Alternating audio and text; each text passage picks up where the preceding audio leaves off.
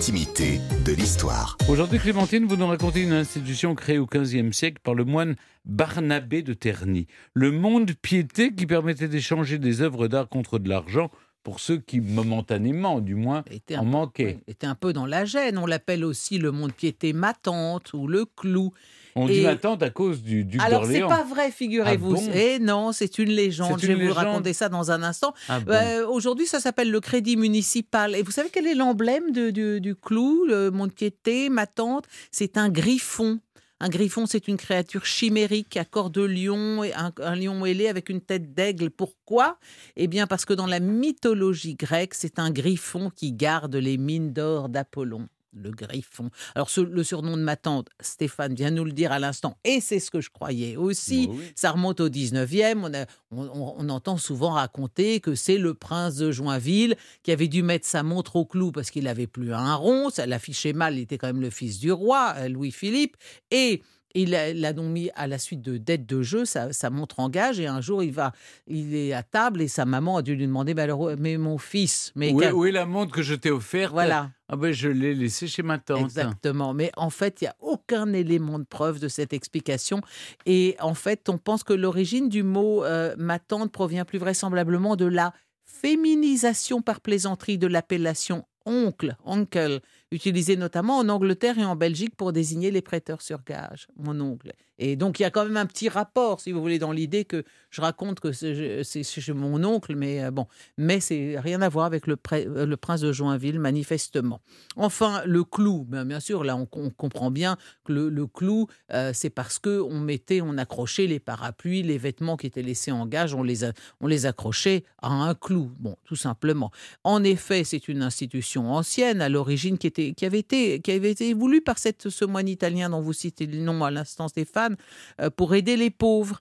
Et en France, vous savez qui a, qui a eu l'idée du premier monde piété, qui a convaincu Richelieu de créer un monde piété C'est euh, Théophraste Renaudot. Ah oui? Oui, Théophraste Renaudot, l'homme de la Gazette, celui Bien qui, sûr. dont, dont on considère journaliste. voilà, qu'il a, inventé, créé le premier journal digne de ce nom, eh bien, il est aussi, c'était quand même un, un- un homme bien, voilà, un vrai bienfaiteur, Théophraste Renaudot, parce que l'idée à l'époque, c'était d'éviter que les gens euh, ne soient obligés d'aller chez les usuriers, parce que dans le monde de l'usure, il y avait vraiment des voyous et qui pratiquaient des taux épouvantables, des taux de 10% par mois, donc 120% par an, enfin, les, et, les- et- et pour permettre aux pauvres de, récolter quelques sous sur leurs biens sans être abusés, eh bien, on a créé ce monde piété à Paris ça va très bien fonctionner. À un moment, il va être interdit parce que les usuriers parisiens, précisément, sont pas du tout d'accord pour avoir une, institution concurrente, mais ça continuera en, province à ouvrir à tour de bras.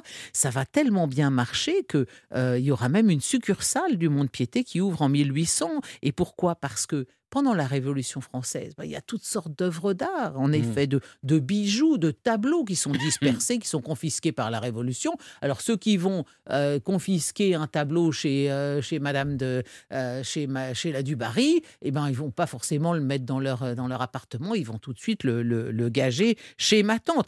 Évidemment, Et à partir de quand les- les- le, le- le monde piété vend les choses pour se refaire Ah ben vous devez chaque année, vous devez euh, pa- payer un petit, un petit écho pour euh, renouveler, ou tous les six mois, renouveler l'engagement. Et si vous ne payez pas, ah ben il est, là, il est vendu. À partir de combien de temps il est vendu? Je pense que c'était à, à partir d'un an si vous ne gagiez pas. Je ne serai pas péremptoire là-dessus, je ne connais pas les choses de façon suffisamment détaillée, mais je pense que Il c'est fallait ça. qu'ils aient C'était de- eux-mêmes du liquide. ah au bien sûr, là, vous deux, bah alors, bah, eh bien, bien sûr, parce qu'il fallait bien pa- payer le, le- le personnel. Et il, vient, il, y a une époque à laquelle euh, c'est- il est vraiment associé à, à- à la misère, et c'est- ce sont les romans de la fin du 19e qui vont populariser cette image du monde piété comme celui des misérables. D'abord Zola, parce que Zola lui-même a, a gagé dans sa jeunesse des, des vêtements, on gageait beaucoup de vêtements au monde piété, lui a- il engageait son pantalon, il engageait son paletot, et sa maîtresse de l'époque, quand il était jeune homme, disait ah, voilà, euh, euh, ces jours-là, il était en arabe parce qu'il restait en chemise chez, lui.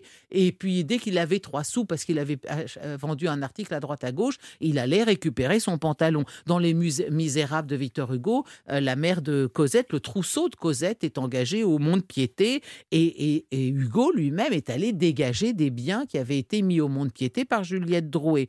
Il y a eu jusqu'à 26 agences à Paris et elles ont été, elles ont été fermées, bien sûr, avec le temps à cause de la concurrence des banques et des institutions de solidarité comme la sécurité sociale, les bureaux d'aide sociale.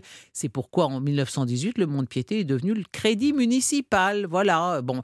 Et alors, en tout cas, le record du plus long prêt sur gage, 47 euh, ans. Ça a été longtemps un parapluie. Et euh, ce parapluie gagé 47 ans a fini par être battu par deux tableaux dégagés le 7 septembre 1994. Vous voyez que c'est pas très vieux. 48 ans après leur dépôt au Crédit municipal de Paris, ils avaient été engagés contre 600 000 francs de l'époque, non 60 000 francs de l'époque.